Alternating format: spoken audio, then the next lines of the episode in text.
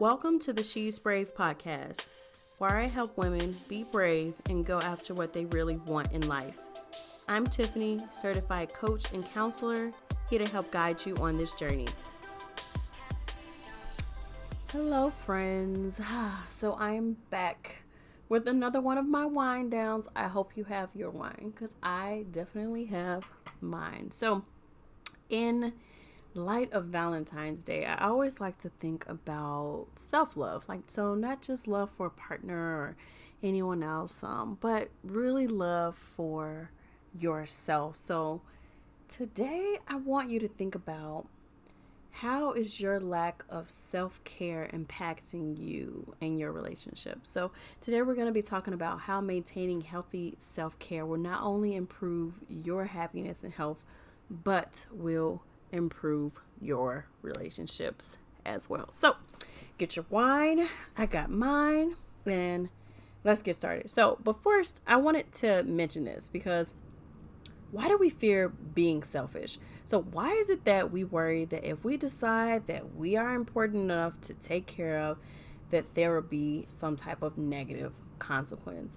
There are so many posts out there that have to reassure us that if we make ourselves a priority, if we practice self care, if we decide that, you know, we want to put our needs as a priority, that we're not evil and that we aren't concerned and that we can still be concerned for other people because if we take care of ourselves, then we can take care of other people too.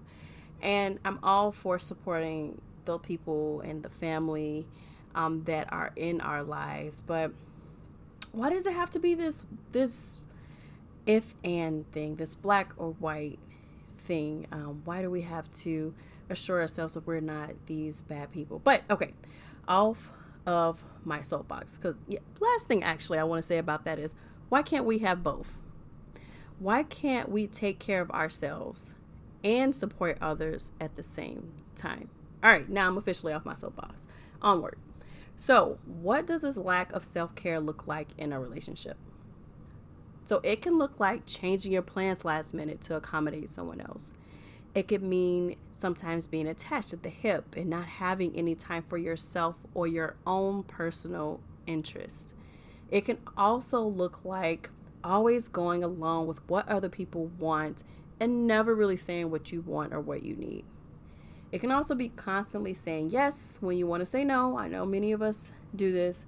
And letting someone cross the line over and over again. Some other things that come to mind include like not speaking up, not speaking your mind, um, taking the short end of the stick and just going with the flow of how the relationship is going instead of saying what you really want for fear of I don't know, maybe losing them or fear of them becoming angry, maybe fear that you couldn't even get your way even if you asked. So, these are some of the ways we can betray ourselves in our relationships. And because of this, and if we continuously do this over and over again, this leads to a deterioration of our self trust, respect, and at times, feeling like we can't or don't know how to get what we want and what we need in our relationships it can feel like just taking what we can get. And who wants that? Who wants to just feel like they're just taking scraps in their relationships?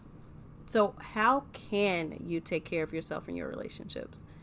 The number one thing I say um, is to say what you want and how you feel.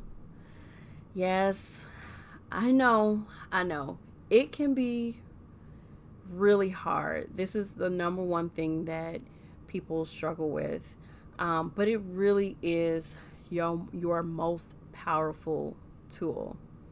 Um, you can set appropriate boundaries, which includes saying no and letting your partner know when you ha- when they have crossed the line. Self care also looks like having your own goals, your own interests, and your own relationships outside of your romantic relationship.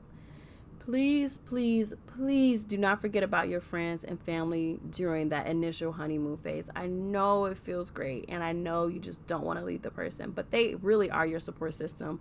And plus, as a bonus, the time that you spend with them or any time that you spend on your own personal interests or hobbies or relationships gives you time to miss your spouse, which makes you appreciate them so much more. And plus, nobody likes codependency. Onward. So, making time for yourself and your hobbies a priority. Yes, I have to say it again. It is very important to make time for yourself and your hobbies.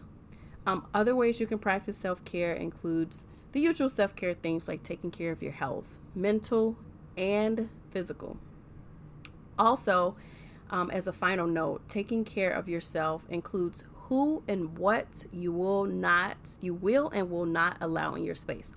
So let me say that again. Self care also looks like who and what you will and will not allow in your space.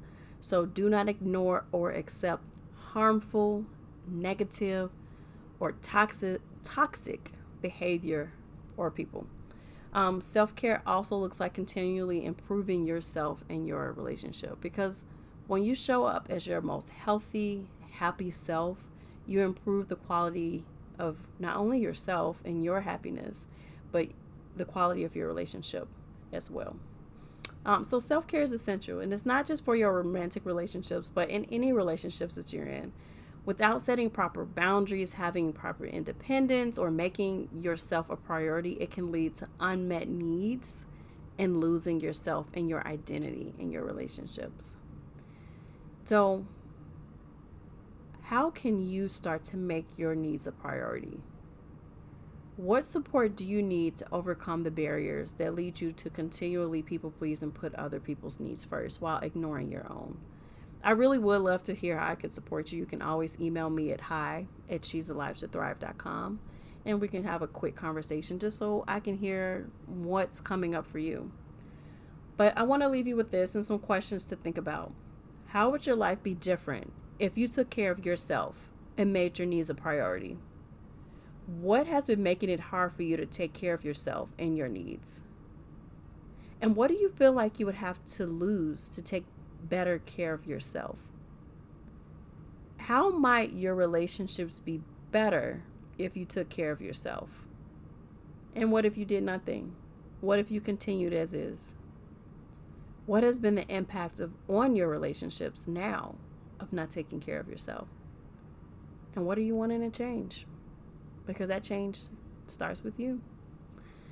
All right, my friends, thank you for being with me on with this quick podcast on how to take care of yourself. I know I'm late, but happy Valentine's Day and have a good weekend.